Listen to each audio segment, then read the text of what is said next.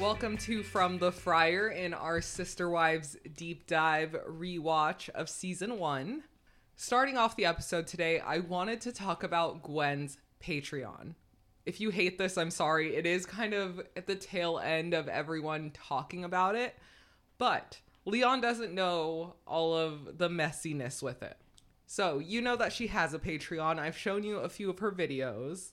I saw that Gwen does these answer questions from the community type thing, or initially it was a little bit more of the details and the inner workings, but I think lately she's changed to ask me questions about the latest episode or things that refer to the episode. Well, she does a video reaction of an episode from season seventeen and then does a Q and A section at the end.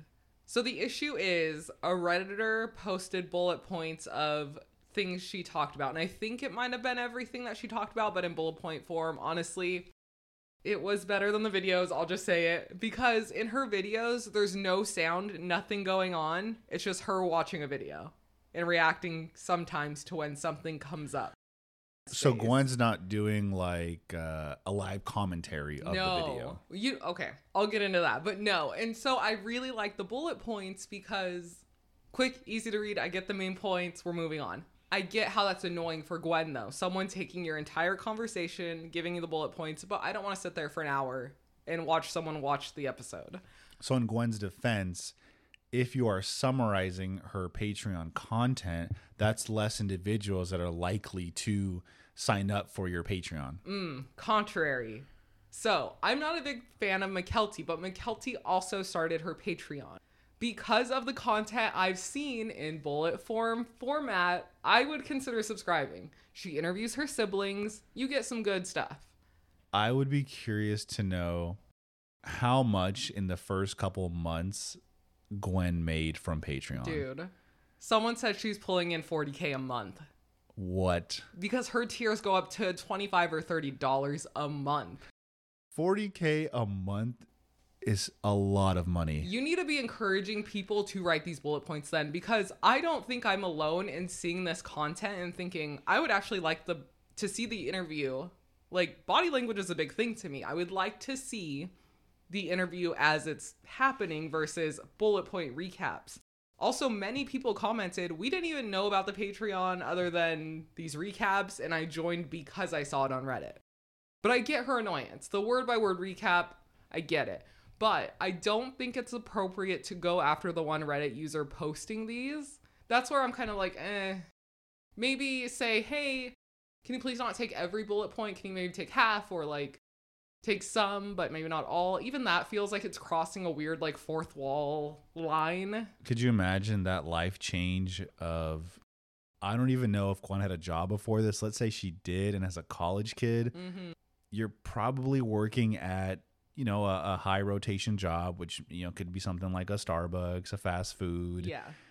A little bit over minimum wage, if not minimum wage. And then you make a Patreon, and that first month, we're just going to assume you're pulling somewhere between thirty K mm-hmm. and forty K. That is a huge, like, just a mental shift. And probably, she probably didn't know what was going to happen with this Patreon. No. Maybe she was like, oh, maybe I'll get like one hundred people or twenty people and we'll just shoot the shit. But then she saw that check and was like, holy shit, I can make money off this.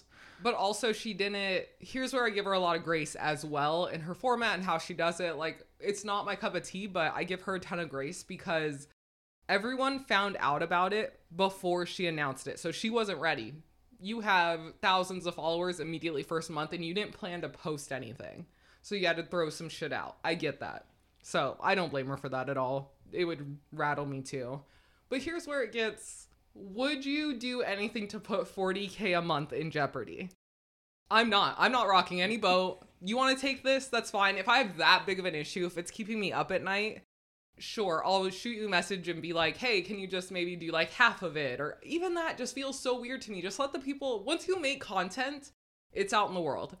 I think we deal with this as well as far as, you know, podcast creators mm-hmm. that, you know, people tune in or listen partly because of the topic. You know, you're talking about their favorite show, their thing, but also a little bit of your opinion. So do you censor yourself in your content? Do you just let it all out. But but then the way this world works, you're going to offend someone. No, yeah. no matter what. Yeah, always. No matter what. Like right now, we might be offending someone that's diehard for Gwen. We might be offending Gwen, and I don't even mean to. Like, but I like not, her as a person. And we're not trying to offend her. We're just giving just some criticism on what's going on. I think that she wasn't ready for this exactly. response. And I get it. Patreon, you got tiers. So for some people, great. You feel it's five dollars worth of content, ten dollars worth of content. Fantastic. But from the bigger picture, is it really forty K a month worth of quality?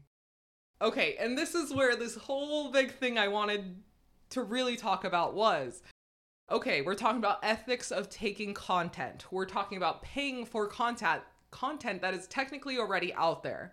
We're paying for a commentary on content. She says that this user is making a profit off her content. I don't know if she said threatening livelihood. I feel like she didn't, and I'm just adding that, so I don't want to say that, but... technically, she's making money off of Discovery and her parents' content. So where's that line? Could her parents turn around and say, don't do this? They have, and she said, I don't care, I'm gonna do it. So why, like, we're getting into a murky gray area. I guess the difference there is probably the terms are different. Like, Discovery doesn't, there's no terms that say you can't talk about our show. But in Patreon, there's this, you can't post or repost people's content. I don't know if that's even in the terms. I would think it would be, right? Like, I think for sure. I mean, if you're if you're paying for this sort of a club, this exclusive content, you can't just go around and distribute that. Mm, but she wasn't. She was writing down what this person said. I take notes from every episode. There's, okay, you know, that could be a gray area. Yeah, so uh, I don't know. I don't know where I'm going with this. I just felt I needed to clue you in on the Reddit drama. Just to play devil's advocate, there, even if that's not in the terms, even from when we've listened to other podcasts, when they mention Patreons, they try to stick very high level just because they want that creator to yeah. make money as and well. And I can't blame anyone at all. I don't know. It's such a, she has such a good thing going for her right now. Just ride it out, girl. Make it as great as you can. Enjoy it. It's a great wave. Just ride it. Yeah, it seems like Mykelti got the message. Oh, she says, she did. You made how much money? Okay, I'm I'm yeah. doing something. I'm surprised other kiddos. Now, mind you, this might create a a sort of too much similar content. I mean, we kind of face that as well, being mm-hmm. a podcaster of a popular show.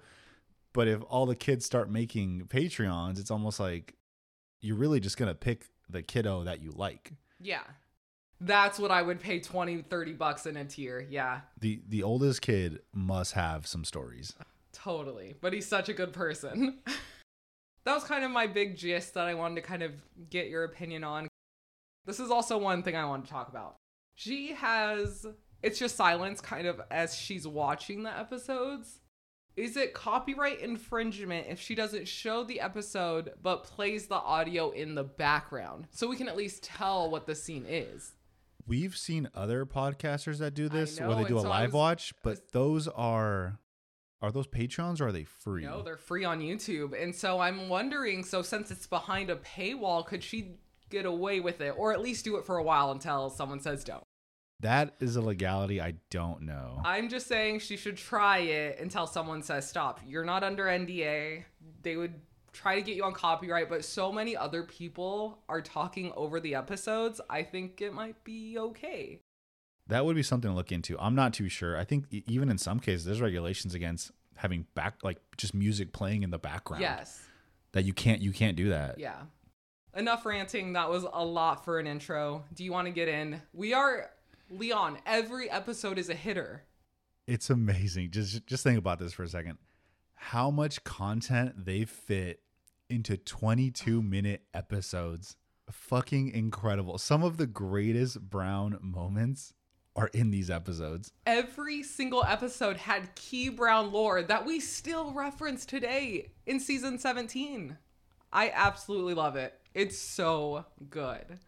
Obviously, we're going to deep dive it, but something that is just blatantly apparent the way we keep watching these, Christine did not waver. No. She let it, every fucking instance that bu- bugged her in some way or she didn't agree with, she voiced it. It's on the fucking record. She always wanted more time. She always wanted Kody to be more understanding and patient, and she says it all the time. What do you mean this divorce came out of nowhere?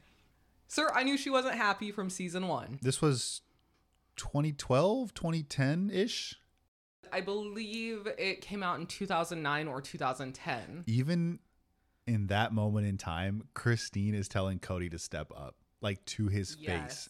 And on camera. Obviously there's there's another moment happening, but that step up moment is referring it, that really felt like a Christine Kody mm-hmm. conversation.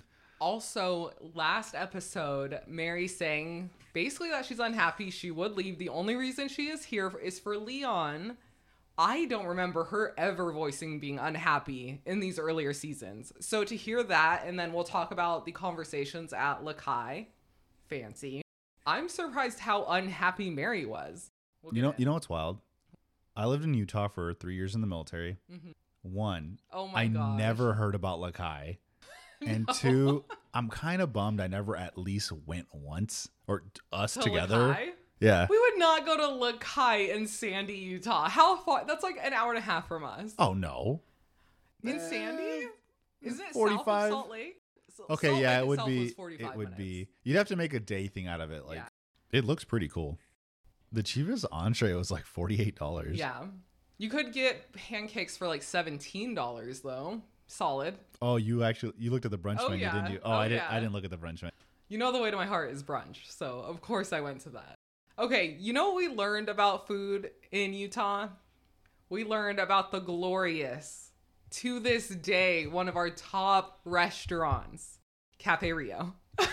I, I am so sorry that we're on such tangents, but if you haven't tried Cafe Rio, no, everyone's tried Cafe fuck, Rio. We're like the only people that didn't know. Also, there's like none near us. No. Leon did the Seattle Marathon, and about an hour outside of Seattle, there was one Cafe Rio. They have this, what do they call it? A pork barbacoa? Yes, it's the sweet pork. The sweet pork barbacoa. Oh my gosh, get that in a burrito. It's so fucking good. I We love it so much. I will do copycat recipes so that we can have it for like a whole weekend. Okay, we're really going to the episode now. I will timestamp this for you guys. So this is episode five, and this centers around mostly Meri and Kody's twentieth wedding anniversary. Before we get into that, we have Janelle, Christine, and Meri going to get a Claddagh ring for Robyn. Did they say how this started? This isn't like a polygamous thing. This is for their family, right? Like they all just started doing it. Are some of them Irish or have Irish genes well, in them? I mean, I know Christine likes to enjoy some Scottish romance novels, so good for her. Maybe that's where... I mean, Claddagh rings aren't Scottish, right? They're Irish. I believe they mentioned it was an Irish thing. Okay. Honestly, it was probably just like generation to generation, that was a thing, and it kind of... Oh, my my mom had a Claddagh ring, so like it'd be cute if like we had Claddagh rings, yeah. So they probably just kept it going. Okay. So they're getting ready. Everyone's kind of walking around the house, gathering the sister wives to go on their shopping adventure. Why did Meri open Janelle's door without knocking on it? This bugged the crap out of me. I am so insulted for Janelle. I understand that it was like just to her living room, but wow, Meri is turning into Kody, just walking right through doors. I mentioned this while we watched it live. This is first wife type energy. Yes. You run I mean, did house. She really knock, or it was kind of like in one sequence, like, no, hey, you're ready, door's open. It was door open, you're ready. No, don't do that. Well, it's interesting because from what we know now, Meri was not a fan of folks using her yes. area to... You couldn't to, come into her area. Well, they can't use it to transition between homes. Mm-hmm. And she actually didn't like the kids kind of being in her area because it kind of dirtied things up. Uh, she so the fact that nice. she just... waltzes into another, you know, mom's home is kind of interesting. It, it first wife energy. You're set, you're perfectly right. So they go to the jewelry shop. They look at Claddagh rings. There were different price points, different metals, and it just so happens that the ring with the most detail was the cheapest. Janelle let everyone know we need to talk about budget, reeled them all in, and thankfully they all agreed, so it wasn't even a big deal. Then we cut to Robyn's house. She's going through photos and framing, it looks like new black and white, very intense photos of the Browns. She decides to test Brianna. It is Brianna, her nanny, also known as Mykelti, sitting in the kitchen, and Robyn points to a photo. Who's that? Meri. Mama Meri. We get to Kody. She says, who's that? Brianna, in her sweet little voice, says Kody, which would, in a normal family, be totally fine and appropriate. Quickly is corrected. No, Daddy. You also notice that Robyn already has family photos of the Browns. Yes, they all took family photos. It's just interesting how their their whole courting system works. It's, I mean, really, if you ask someone to court them and it's going pretty okay, it's basically a done deal. Like, you're yeah. joining our family. You're a part of our family. The fiancé step is very big. It's just, we're really just waiting for a marriage. Like, the yeah. fiancé thing, it's a thing, but we're we're going to be married. So, one of the highlights of the episode, for me personally, I made you pause it. We broke this down for fifteen minutes. There is a black and white photo of Kody and Robyn in a park playing a game of chess or checkers across from each other as the other wives gather around, look intensely, with Janelle pointing out a move that one of them could do. And Christine looks very intense, very yes. focused. I have to point out that there were no pieces on this board. There was literally nothing there but the board that is part of the park table. What is this photo shoot? It was one of the funniest photos I've ever seen. Also because the photographer thought this is a moving photo and it needs to be in black and white. Honestly, I don't even want to blame the photographer, because this is like some shit the Browns would do. They would say, oh, I'm going to bring that giant like chessboard. Oh, we forgot the pieces. Oh, it's fine. We'll just make it work. Okay, I can see that totally. I don't know if that's something I'd frame. I know you took other photos. Why don't we frame those without the chessboard? Well, Robyn, she lets you know why. She says, it's funny because sometimes we worry and there's nothing there. Smiles and walks away. So get it? Get the metaphor? You're worried about things and they're not even there. Just like the checker pieces. This is the Browns trying to create symbolism in something where there's really nothing there. No, it was a very weird photo. That was not... You cannot sell to me that that was the purpose of that photo. You came up with that after the photo was taken to explain why this weird photo exists. We cut to a scene of Leon complaining about public school to Meri and Kody. Initial red flag. Their public school is not accredited. No. And you would have to get a G E D if you continued through high school and public school. You're making more obstacles for your child. It, they are because let, let's say the kid didn't have good schooling, or maybe it was okay. They still had to go get a G E D.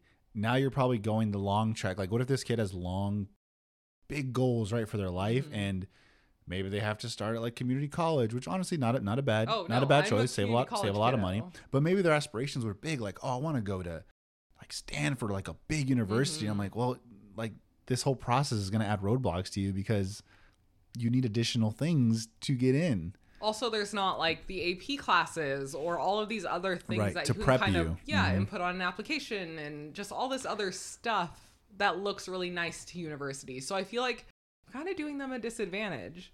I don't know. It just seems like it's more work in the end for the kiddo to get to maybe what they want. And that's kind of what this conversation is about, is about Leon wanting to join the military, needs a, I don't know. Is this real? Okay. You were in the military. You want to go to the Naval Academy. Do you need a letter from the governor? I, I believe that's correct. Oh, really? You, I thought that it, was a weird lie. I think, I think it's more of it helps in selection. Okay. Just to say like, this is an outstanding kid. This is, I mean, let's their... say all these kids have volunteering, good grades. Okay, yeah, but you and like a hundred other kids also have that. Like you, you need more more things to make you uh, stand apart. Which is a weird thing. So this person in this high government position can say this is a good person, but they like never met you and you've never worked with them. You didn't do an internship in their office. Right. That's just, it's just the world we live in. I know. It is fascinating and a good representation of, not to say kids are wrong when they're trying to define their future, but just how much their future can change. Oh, yeah. And especially at that age. It's also fascinating that Leon was the one that wanted to go from public school back to their play school, mm-hmm. but is one of the few brown children that went to um, advanced education. Yeah. I believe Leon has their bachelor's, maybe master's? No, they have their master's. I think they're going okay. for... Okay. They either have their master's or... They're in a program right now, excuse me. So they're either going for their master's or they're going for their... P H D. But it's fascinating. Like, you go from, I want to go back to this play school that's not accredited to, I'm going to eventually get, you know, ba- bachelor's, master's, maybe yeah. a P H D. Like, it's, it's just fascinating. Something else that was more interesting, they mentioned they wanted to go to Annapolis because they have a medical school. Yes. So basically, the way Leon described their kind of life plans, life goals, is essentially the almost exact plan that Hunter ended up following.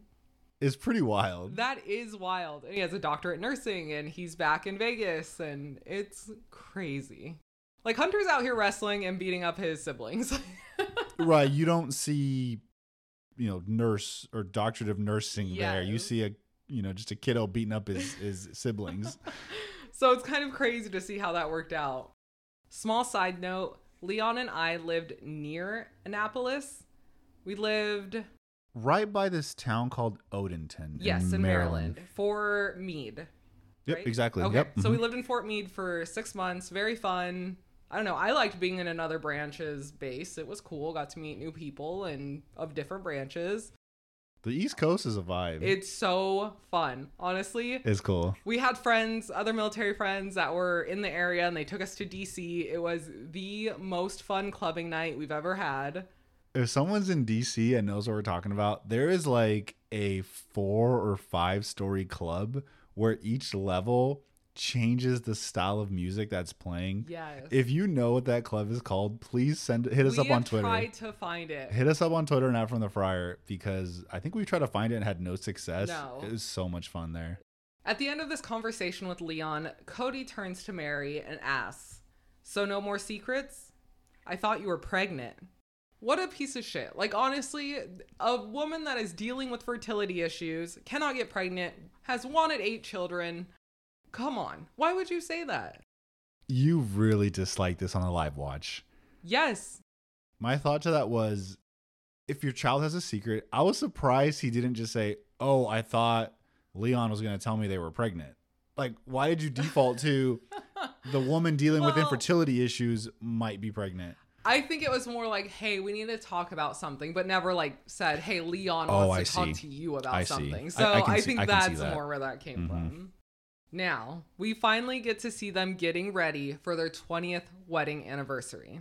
Meri says it's a new place. She's never been. I have to really dress up. We then cut to Kody, who also is noting he really needs to dress up. He's aggressively walking down the hallway, and he shows us his hair routine, which was very strange. It was like some spray that thickens the hair, maybe? I think it added volume, and okay. then but then you smash it all down with the towel. So I don't know where we're going with this. This is also where we find out that they're going to go to Mexico to get away for their anniversary. Meri mentions that things have been harder recently. Things have been strained. And this is another one of those things I just never remembered. I don't remember her talking about the struggles this early on. It is odd that besides Janelle, they're voicing that there's struggles. And I wonder if that's a connection with Robyn. I think so. I think it made initial, maybe smaller problems way bigger. Later on, we'll get into it, but they mentioned this whole, how much time should you be spending with Kody? And I'm just curious if at this moment in time, Kody's just spending way more time with Robyn. They might just say a night, but that might just be for television. Okay, I can't believe that she's already in the rotation. Not even married yet. You're saying, oh, I can't live with a married man. It's not right. You're stealing time from his wives already. You might as well just live with the married man. You are living with the married man. You're telling me they're not poking.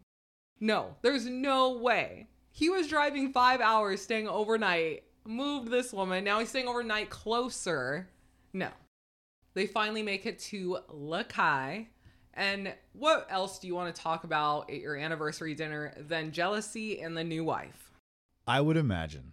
So we we haven't hit our ten year of, of marriage, but I would think I don't want to be I don't want in. I don't know. No. I don't I don't want to be negative, but I have a feeling a decent amount of anniversary dinners could kind of go some type of route like this. I think so, because it's probably a very It's one of the very few times you have alone with Kody. There's always kids around. You're always right. doing something. You're always focused on other things. You have Kody right in front of you. No distractions. I also can see that. I also want to say it's a moment where if you've tried to bring this up in the past, it's a, it's a moment where he can't run.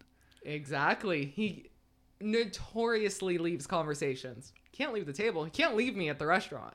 It is interesting to watch this back and see moments where Kody doesn't have an answer for things, or mm-hmm. he he fumbles his words, or he might just uh, sort of stare into the ground, just kind of like eyes, just really a blank stare. Yeah. I say this because I do this sometimes too, but just seeing it in Kody and just the, the comparison to now where he's very like firm and stern of everything he does.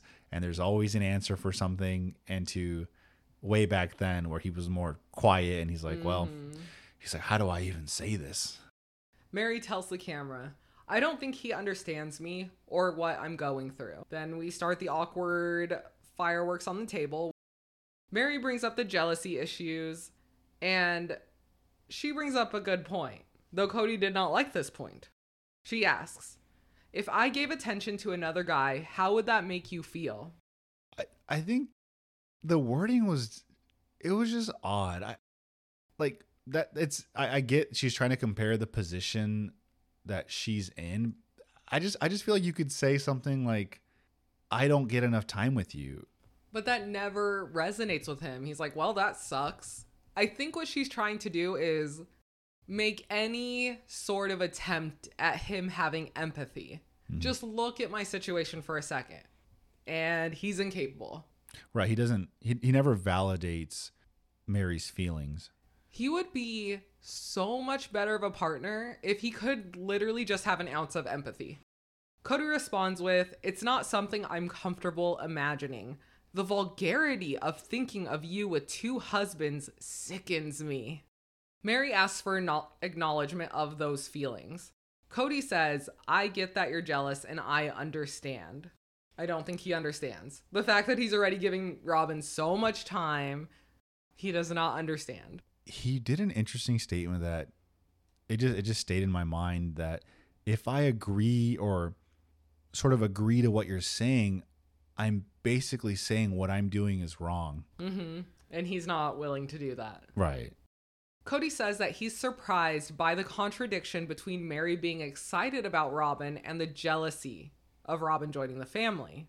I mean, I can understand that. You're excited about this new portion of all of your guys' lives, but then when it really happens and you see, I mean, how that changed to the family, that's not great. I find it a bit odd. They already have a fairly large family that seems to be, for the most part, thriving, and I get it, right? You got to be on a show. Maybe that's mm-hmm. the reason you're on the show now. Robyn comes along. But if you know you have these jealous tendencies, and Meri makes it seem like it's not even just slight jealousy, like it could be a problem. Yeah. If we take what they say at face value, Meri's the one that's sort of recruiting another wife to join them. I'm like, why are you doing that when you know you're a jealous person? Mm-hmm. This they're going to take time away from you and your husband. Like, what what are you doing? It's kind of more evidence to me to saying that like Meri really wasn't the recruiter. I'm torn because I get your point of that, because that makes no sense if you're super jealous. Why would you recruit Robyn?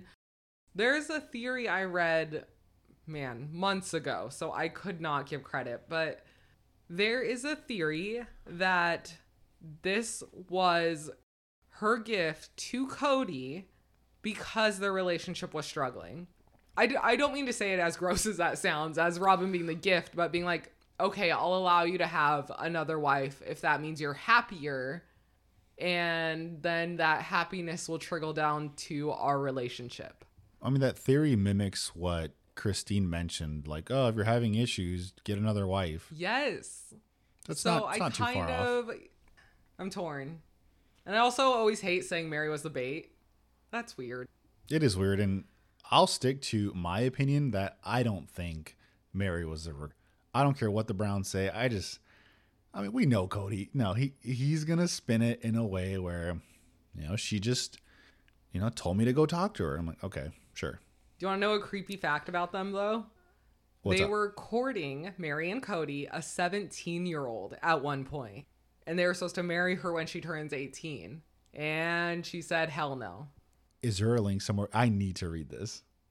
I hope I'm not spreading rumors. I will send you a link, but you tell take, me if this is reliable. Take everything on this podcast with a grain of salt. Yes, because this a lot of it is what I read and I'm not fact checking. So maybe I should put that disclaimer at the start of shows of just, you know, entertainment purposes. Be cautious if you're repeating this information to your friends. Okay, then the saddest freaking quote. Kody asks Meri essentially, why stick it out then? If you're so jealous, you're not happy. Meri says, the big family and the kids that love her is the reason that she's still here. Meri tears up at this point and says, if I think of our family of twenty-one going down to a family of three, that would be empty. That is so sad because it's a really a family of two. Yeah, it's really a family of two. And yeah. it's it's interesting to see just how sad Meri is in this thought process. But look at the last couple years of Coyote Pass. Mm-hmm. Mary's really been on her own. She's got friends. She goes on some trips. But from a family perspective, there's not much going on. No, she was driving herself to her mother's hospital stay when she passed away. I mean, she didn't have anyone, a sister wife, her husband, no one to go with her. Talking about how much we jammed into one episode at this time period... We in this episode, we also get to see the trip to Mexico. It's amazing. Just just compare that to current episodes of Married at First Sight. Oh, like the twenty-three episodes we're getting, a season. We left for the trip. We enjoyed the tri- the the no, you know, the anniversary yeah. gift, and we came back. Yeah, exactly. All in twenty-two minutes. Yeah. Oh, in five minutes. So me and you both noticed. When you're on vacation, you can show skin. Oh, yeah. She was wearing a spaghetti strap dress, a dress that went above her knees, and wore a bathing suit. It's exotic. I, but I don't get it. It's like, ooh, baby, nobody knows us here. You don't need to wear three shirts in Lehi. You can just wear one. They're enjoying a drink. You were asking if they were virgin drinks. I don't think so. I think they always enjoyed a cocktail, if I remember right. I don't even think they ever mention it outright. I just maybe assumed they didn't drink, yeah. but they do. Yeah. Kody drops the bomb. For our anniversary gift, which I thought was the trip, but as an additional gift, we should try in vitro fertilization. Meri did not have a reaction. This is the example of a husband that can't read the room. No, at all. In the first episode, I think she said, I've come to peace with this. This is just my life. And now Kody wants to do in vitro fertilization as Leon is, what, sixteen, fifteen? You know what is interesting? Eventually, Kody adopts Robyn's children. Yes. It's weird that that was never on the table for Meri. If she, if at one point in time she really strongly yeah. wanted another child, to not just go the adoption route. Yeah, I don't know. I'm just curious if at that moment in time, you know, someone's opinion was like, I'm not adopting a kid. That's like not my real kid. But now but then you have Rob, like Robyn yeah. comes around, circumstances change. Now it's okay. Well, because Robyn comes with it. It is interesting. I don't think they ever mention adoption. It's just something no. that I just took note. I'm like, wow, that is interesting. Meri says she doesn't see a point and Kody is floored. He's floored because he has no other gift. He's like, shit. Well, I we went on a trip to Mexico, so that's the gift. I mean, I would think that's the gift. So in the most disgusting fashion, Kody to the camera says, I haven't been told no in a strong enough fashion yet. That's... That's not how that works. That's yeah. real gross. The episode ends with Meri and Leon embracing and crying at the airport when they return. Like, okay, I'm curious. I'm curious. So before the show started, I think we're aware that the Brown family had financial issues, right? They mm-hmm. filed for bankruptcy, you know, trouble getting food, you know, just doing how to, you know, do things to get kids fed. I don't think they were taking trips to Mexico before the show came around. Like, maybe this is a change in the family. Like, for Leon, maybe this is a big deal because yeah, they don't that, go places. That type of trip hasn't happened. Okay, I can see it. Moving on to episode six. I was annoyed immediately right off the bat, by the way. The opening scene is Kody helping Robyn make dinner. You have never seen this man help with any other wife, any other Kody Airfingers, like, housewife chore. Devil's advocate. Was he helping with dinner or was he getting a snack? It was celery. I think it he was, was just cutting celery. some celery for okay. a snack. But he would tell Christine, I bet. Like, give me I some celery. celery. Cut me up some yeah. celery, girl. See? Already don't like this. Mm-hmm. Also, celery. That's an interesting thing to, like, love as a snack. I'm going to get so deep into this. That is the weirdest thing to love. Seriously. I mean, it's crispy water. I don't. I don't really believe Robyn anything she says, but the fact that I, I believe she mentions that he goes just he'll just go to a wife's yeah. house area and you say, got "You got any celery?" I'm like, what? I've never said that about celery. I mean, no calories. No. Throw some peanut butter on that. I guess it'd be something. Yeah, it's good with peanut butter, but yeah. just celery. That is the strangest favorite food I've ever heard.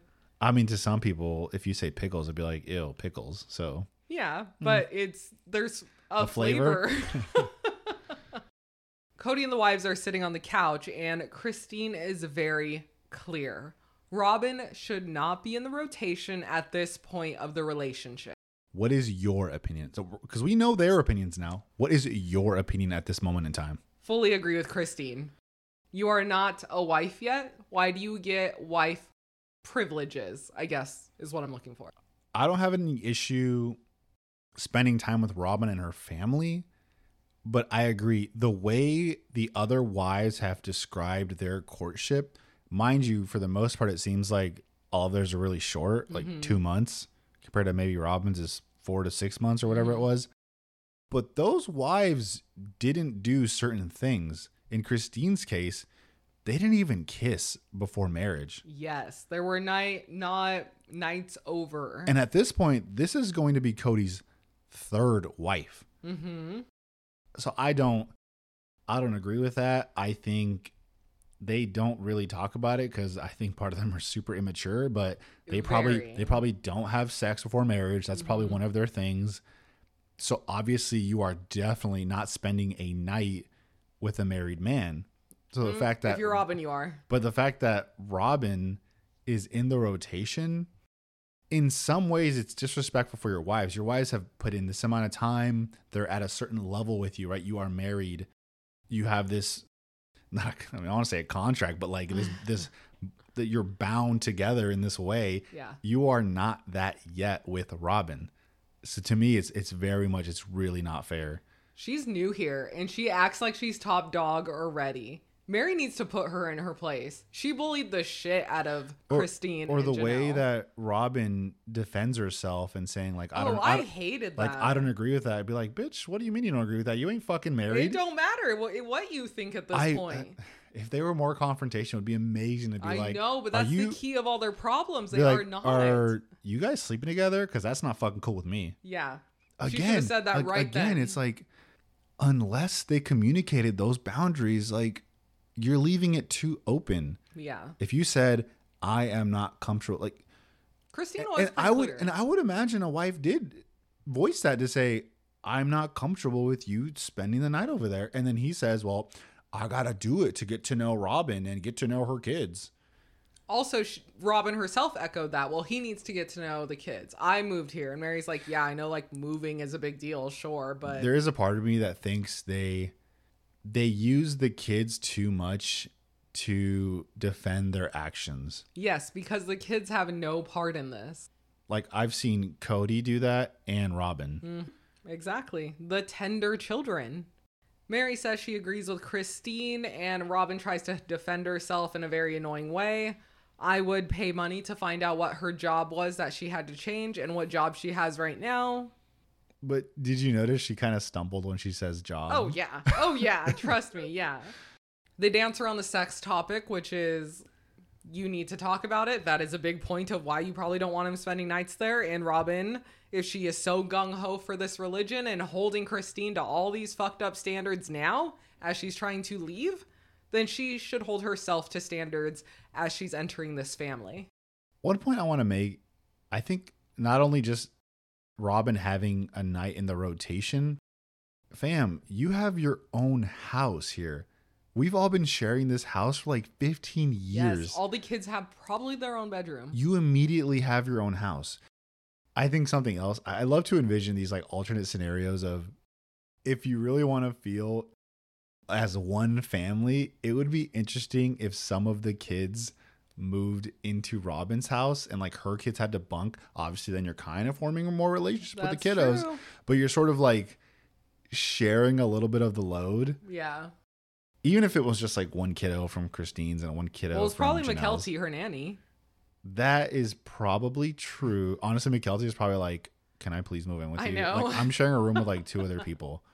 Yeah, I could see that. I mean, that. I could see her being like, yeah, Miguel's I like, I'll be, I'll be, be your fucking nanny. Uh, I get my own room? Yeah, I'm, I'm going over there.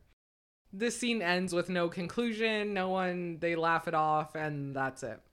We move on to wedding preparation, and Robyn says it would be fun to include everyone in the wedding preparation. A key point, breadcrumbs, as I like to say. We'll come back to this. We start at the flower shop, and Christine wants a shoulder corsage, which was the one she pointed out in the book was wild. It pinned to the front, and it had a flower draped over her shoulder, down her shoulder blade. I didn't even know those existed. The Browns have just uh, really interesting choice of style, decorations. Like, they're just a nutty group. I need to know if the brown dresses are a play on their name or they really thought brown was a great color okay. for a wedding. They are fairly corny. It's probably a play on their name. I think it's a play on the name, too. But if this is just my opinion, everyone else could have their own. And please give me your insight. I think a brown dress is so fucking ugly. I mean, same. No, okay, I think one brown, brown dress, yeah. Fine. Mm. All of them in brown dresses, like the whole family. Like even much. even when they were trying them on, I'm like, oh no, why why are you in a brown dress? Yes, I know. Like, I don't even know. It's like spring, right? They're gonna get married in I like spring so. or summer, like get... in a in a garden reception. Like brown is not. No, it's not for me. No, I don't own anything brown. I own one brown shirt, and you will not let me wear it. You will not let me wear it. Because okay, here's another thing: when people wear brown colored leggings that are almost skin toned, I say, are their cheeks out or is though are those leggings? Almost can't tell. Right. When you wear that shirt, it's just like, are you wearing a shirt? Right. Like, just you have such a beautiful skin tone. Bright colors look good on you, and don't wear the brown shirt. Same reason. Even the dress shop was weird. Okay. There was so much shit going on in that dress shop. There was. But before then, just one quick thing. We have the iconic cake testing. Oh, yeah. Wow, I almost forgot about this. Everyone tries the cakes. They have strong opinions. They decide it is best if everyone closes their eyes, and then they'll vote on their favorite cakes. Kody takes this opportunity to dance like a maniac. Whatever. I don't know if we needed this, but sure. The white cake with the strawberry filling won. And everyone gives shit to Robyn because she picked Kody's favorite. You know why they're doing this? Oh, I love I love it. You uh, are I, new here. I, I love it too, but this is just a, a little sample, but it must happen a lot in their group settings where it's almost like teacher's pet. Like you're just yes. you're just you're just going to agree with anything that Kody says. Like, oh, that's my man. Yep, he said that. I- I'm I'm for that. That's a reoccurring because thing in this the show. way the way all of them did it. It was almost it was like so automatic. Yeah. I love to see it. You are new here. You need a little hazing. All just right, a on, little bit. Honestly, when they describe the almond cake, That sounded oh, it didn't so... sound good. Oh, you didn't like no, it? No, I don't like too much almond. Give me like an almond filling, but not almond on almond on almond. Honestly, it kind of sounded fire. I'm surprised because you don't usually eat like nutty things. You were, you said hell no to the carrot cake. No, I said carrot cake is not a wedding cake. That is a nice Easter cake. All right, but I mean, we're knocking I them. I enjoy. We're, we're knocking them, but they chose a pretty classic cake, and okay, it's fine. We know. Okay, two hundred people reception. You're telling me there couldn't be different flavors in the layers and everyone could have been happy. Why is it only one flavor? I, I was surprised they even have two hundred friends. Like, oh that was that was the thing that stood out to me. I appreciate that Janelle is so vocal about her disdain for wedding receptions. She let it know, be known multiple times to the family and their coordinator. She hates wedding receptions. They're boring. They're stuffy. I don't... It's not a great vibe to put no, out there, but as a viewer, I liked seeing it. It's not a great vibe, but part of me wonders, do you say that because you didn't get one? Mm, well, she says they're always so boring and like you have to sit there and you eat a little bit of food and then you leave. I wonder if her opinion is more of from a point of attending a wedding versus being in one. Yes, I would think so. Also, I would assume that their wedding recep- receptions in their church setting can be quite tame. Yeah, definitely. There is no, I love doing the Married at First Sight collab. There is no husband's going to be grinding on the wife. There is not. Or, or getting the garter. Getting the garter. No. We are wearing a dress that covers our entire body, a la Christine. Yeah. I don't know. You might get an ankle pink peek. A nah. cute little ankle. Nah, definitely a high sock. It's cold. Ew. Yeah, I'm sorry. It's weird. This is where we find out that Christine and Janelle both didn't have wedding receptions. Christine says they're all living vicariously through Robyn. But but again, though that's it, not what it, that vibe it, says. It never stops though. It's why does this bee get to have all this shit that we did not get? Yes, and it's costing way more. Just just the the showing of like what you like what you appreciate or what you value. And you know, people could come to their defense and say, hey, when they got married, different time and place, different situations, different financial opportunities. Which it was probably the reason. You I know, mean, they were like you know, sharing a trailer. Now, I get it. Now it's different. We have more money. We're more, uh, we have a stronger foundation. T L C is we have paying a, we for have this. A show now that's might most likely paying for all this shit. Yeah. I, I get it. But the message it sends to the other wives is not cool. Also, Christine tries to laugh it off as they're all living vicariously, but I think there's a little bit of jealousy. Well, there is jealousy, but I mean more of like, damn, we're really doing all this for her and I don't even get a night or I don't get a date. He doesn't even talk to me. Okay, something that just clicked in my brain. As we are watching all of these moments, I wonder if these are days where Kody should be spending time with other wives, but it, if, is this the case where Robyn is sort of, oh, it's your day with Kody? Oh, come dress shopping with me. Yes, oh, come, I was wondering come, when come that do, happened. Come do a cake t- yeah. uh, tasting with me. Yeah, is this one of the wives' days? Was this like was this do? like one day and it was Robyn's day with Kody, so oh, it doesn't, it doesn't matter, day. Or are you? It was Meri's day. They oh, did all of no, this. No, you're right, because as the breadcrumbs, we're going to talk about what Kody and Robyn did on their day. Yes, so you're, we are yes. right. This is on a different wife's day. Cool. Interesting. Hate it. Okay, I'm glad somebody listening to this made that connection like twenty minutes ago, and they're like, "You fucking we're idiot! We're real late on it. You're slow as hell." The coordinator asks Christine if she's okay sharing a menu with Janelle so they can go through the options. And Christine says, we share a lot. Why? I, I don't know their community. You know, that's not my thing, but. Plig humor. Like plig, plig humor and a little bit of how immature they are. I mean, they have polygamous friends living in Utah. Like I would just say like, oh yeah, we're polygamous. Okay. Well, I think it's looked down upon in their in, in their location. Well, yeah, because honestly, it's oh, I see a little bit more conservative, conservative, stereotypical. I mean, people make that joke about Utah all the time, but also being in their I don't know, is it sect of their church, like they're because they're not a I part see, of the mainstream I church, see. Which for the most part, everyone is a part of well, the mainstream a church. A lot. That's what I mean. Just, but yeah. just a lot of people. A lot of people are. Yeah. So it's looked as like not the right thing to do. Because honestly, where we live, if someone told me that, I would just be like, okay, cool. You're all oh, poking, I wouldn't care. You're all poking the same dude or gal. Hey, okay, if you're happy. Like, honestly, that is my life philosophy. Like, if you're happy and you're not hurting anyone, I don't care. Yeah, I wouldn't have any crazy stereotypes or anything no. about someone.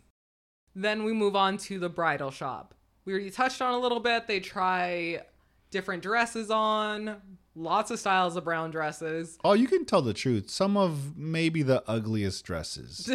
I mean, they weren't great. At this point, I want to point out that Christine is wearing three shirts.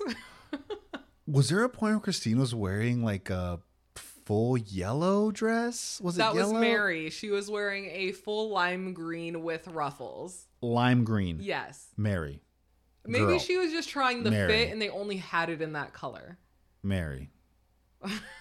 I know we said spring, but damn, you're going to like... We're going to spring. You're going to the... Op- you're going highlighter. Yeah. You're literally the green highlighter right now. We move on to Robyn trying on dresses. It's fine, whatever. She's having fun. She's laughing. She's including the women. The women are having a great time. Honestly, a great bonding moment for these women. It was nice. E- um, honestly, even the most conservative one, even Janelle's having a decent time. Yes, she had a good time there. And to know this is all fake, that Robyn is putting these women through this, that she can act like this in front of these women is absurd. And this is where the breadcrumbs come in. She talks about how important it is to have all of these people together, to involve the family, to make decisions together. And you put on a performance. This was all fake. You know the weird undertone to all this? Robyn is enjoying the moment that it's all about her. Very much so. Have you ever seen her happier so far? But it's we. This was honestly, there is nothing people can say against this that doesn't convince me that this is this isn't wrong. Oh no! Like I could not keep up that front. It feels so wrong. At one point, she says, "I was waiting for the moment I found the one, and when I found it, it was a secret." So she never told the wives what dress she picked. She wanted to surprise everyone. And everyone's fine with that. They're like, that's great. We had a great time. We got to see one of potentially. We got to see the potential dress. Do you think she tried on the dress that was already her? I, like, because I don't I don't remember the details, but like while they were all together, did she try on the actual dress she yes, picked yes. in that moment? Yeah, because we saw it at the wedding. Like okay. I, I is remember it. The, is it, it the long sleeve one? I think it's the one with the little jacket. The little ja- yeah, okay. So was she happy because all the attention was on her, or was she so happy to be scamming them? Because I think very little of Robyn, and honestly, no, I could see both. I, I think it was just an attention thing. Oh, which is gross. Anyway, I mean, enjoy your bridal time, but you just you started this wedding off on a secret, on a lie, and it's it's tainted. On the couch, Kody smiles. He's giddy. He says, "I have a secret." He says, "I picked the dress." Everyone is shocked, even Robyn. He looked so Proud happy. Like, as he's telling them this, he just looked so giddy and happy and just excited to let everybody know there is no ability to read the room. Mm-mm. What is going on? And what is going on in his head in this moment? Why would you do that? I do appreciate that not a single wife backed down. No. Yeah. Everyone was like, this is wrong. Because it is. Some people might say, get over it, not a big deal. But just it's think just think about the mental process that's going on. You are easily lying to these women. That's scary. Like, these are your sister wives, and you can lie to them that easily. That's weird. They, they should have brought that up, because then, uh, you know, whatever, we'll go into it, but eventually Kody, Kody, Kody apologizes, but whatever, and then says, oh, I shouldn't have mentioned that. No, that no, is no. even worse. Yes. So you're either going to lie to me and then eventually tell me the truth, or you're just going to lie to me and never tell me? Yeah. That's that's not cool. And hasn't then hasn't that been a pattern between Kody and Robyn ever since? All the way to the current season, we constantly see them and see them get caught in lies. So we find out that Robyn and Kody went to look at the dress and she picked the one that Kody wanted. Kody says, I think it's important. I don't think it's fair that I don't be involved. Why didn't you ever have this opinion before? Sir, you have more marriages than most people. Christine mentions two things.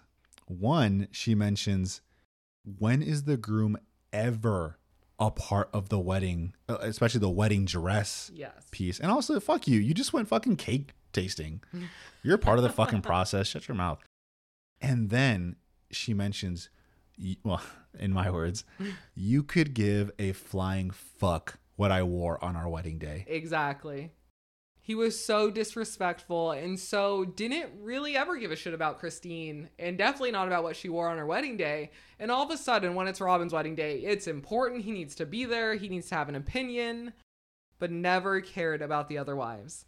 Yeah, honestly, it doesn't matter who even brought it up. Either one of them should have said, you know, that's not that's not really a normal thing for like us to go dress shopping. And even then, you know, these people are supposed to be soulmates, right? They were meant for each other.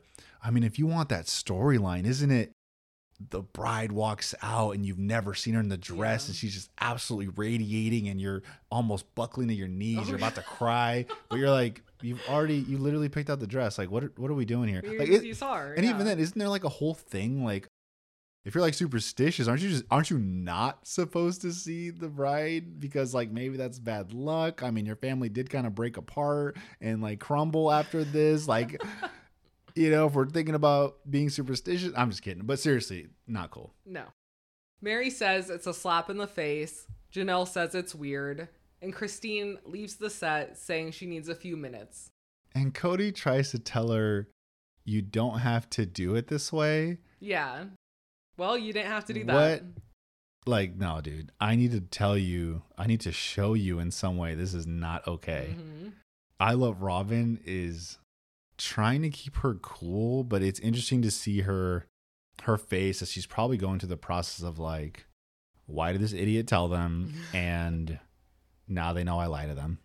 But her response was absolute shit. She never apologized even once. And I say here, have we ever seen her apologize for anything that she has done in any season? This is just one example where it is on her and Kody, let's be honest, but she let Kody apologize, but not her. I'm going to take a mental note because I don't know off the top, but it'd be curious as we go to the rewatch if we ever see a moment like that. Yes. So at this point, Kody looks pissed off. He flicks his hair back and crosses his legs so we can see his fabulous sandals. Man, you wear button-ups on the daily. Why on the day we're doing a professional fucking interview, you got the flip-flops on? Because he figured out, like, that table's there. No one's going to see my feet. Everyone sits on the couch together, and Janelle says that she felt betrayed. It was something that all the women did together. Christine says, it wasn't funny, and you looked like an idiot. Now, this is where I give Robyn no credit. I'm even more disgusted with her. I'm disgusted by the lie, but then your response to being caught in your lie. She says, it wasn't funny because I asked him not to share with anyone to protect both experiences. I didn't feel it was necessary for you to know. One, that experience was false. It was and fake. Two, if you didn't tell them, you are blatantly lying to them. And she's basically saying, well, you weren't supposed to know. It was fine because you were not supposed to know. Earlier, she mentions, I didn't feel it pertinent to tell you guys. Yes.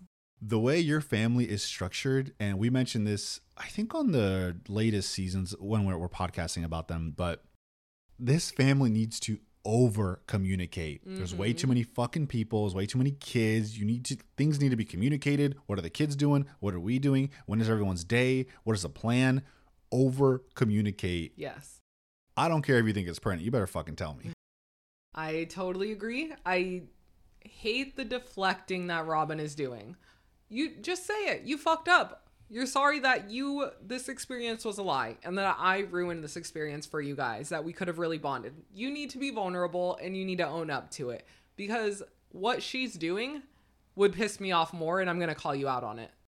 And oh, no one, you, no one called you, her out on you'd it. You'd probably say, "Aren't you gonna apologize? You're yeah. fucking, you fucking lied to us." Yes, this whole thing's a fucking lie now, mm. and you don't even care enough.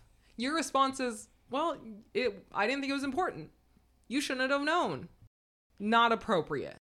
And then we get a really interesting scene on the couch of Christine and Kody having what I perceive to be a real conversation. It is this. It is if the other wives just kind of weren't in the room. But in saying that, I also feel like Kody wouldn't be this responsive if a camera wasn't on him. So everything Christine was saying was real. I don't know if Cody's responses were real. Christine says, "I need you to step it up because I know you can, okay? I will step it up for you too, I promise." Kody says, "Please be forgiving." Christine says, "Please be patient." Robyn is looking at Kody and Christine, just tearing up. We mentioned this actually in episode five, the previous episode. We can confirm Robyn does not cry on every episode. I didn't look in the background. I'm not willing to give her that title of not crying in one episode. It's the start of, and kids and the parents mention this, where Robyn always cries. Yes. And I'm just curious if she can't handle the pressure, so she just defaults to crying as a protective mechanism. Yeah, but going back to the Christine and Kody conversation, that moment when Christine's talking about herself stepping up, like, I need Kody, I need you to step up. I feel like in some ways Christine tries to word it as like for all the wives, but I think deep down she's oh, no. just yeah. talking directly to Kody and saying, "You're fucking up this family right now. Like, you need to fix some shit." Yeah, I totally agree. And I will always say she has never not been clear. She, the fact that you could say that this divorce came out of nowhere, Kody never fixed anything, let it fester, let it grow, and then is just shocked. How is Robyn shocked? She's been there for all of these conversations. Yeah, I don't know how they remember things differently. But it yes. is it is interesting to see how how different things can be perceived. Oh, well, this is like seasons later, maybe next season, actually. But when they go to San Diego for eleven days, why didn't we care about the tender children, even her own tender children? That that is such a good point. Wow. I was thinking about that the other day. Like Again, it's like at the correct time, using the children to control the narrative. I am yes. really, I'm not a big fan of that. No, I'm really not. Leave the kids out of all of your shit. Yeah. On that fun note. I'm telling you, these fucking, these twenty-two episodes are fucking hitters. Yes, because I mean, it hitters. allows us to cover two episodes a week, which is really nice. That's super nice. But again, just the content, the scenes. Oh, it's key now, moments. We're probably eventually going to run into some, some storylines that are really dry. I know, but season one's a hitter. I mean, yeah, T L C was like, uh, we need to re- re-up them. This yeah, is good. Yeah. I'm going to be so sad the day this show ends because we have been watching it for so long. I can't wait to go to Vegas. Oh, in the show? I, for some reason, I thought you meant just like now. Love it. Can't wait. In their stupid emergency move. Yeah, that has to be next season. Love it. Last note, thank you to everyone that's been giving us five-star reviews. Yes. We really appreciate all of you. We read every single review. We share it with each other. Ellie will say, "Oh my God, we got another review." And like, just the great feedback you all have given us. Thank you so much. Please keep listening. Please keep communicating. At From the Friar, hit us up. Okay, one more side tangent, because would it be the podcast without them? So I had a goal for us. So we never plug, like, leave us a review or anything. Like, it, I don't know. I feel weird saying it. So I just don't. If you guys want to, great. If not, that's fine. But I had just like an internal goal of like, I hope we hit fifty reviews by the end of the year. And we currently have over eighty. So that's, it's crazy. That's fucking wild. You guys blew my goal that I let no one know about out of the water. So I really appreciate you. You guys are so kind and always really nice, and you make my day. And thank you so much. All right. I think that was the last side tangent. Take care, everyone. We'll talk to you soon. Thank you.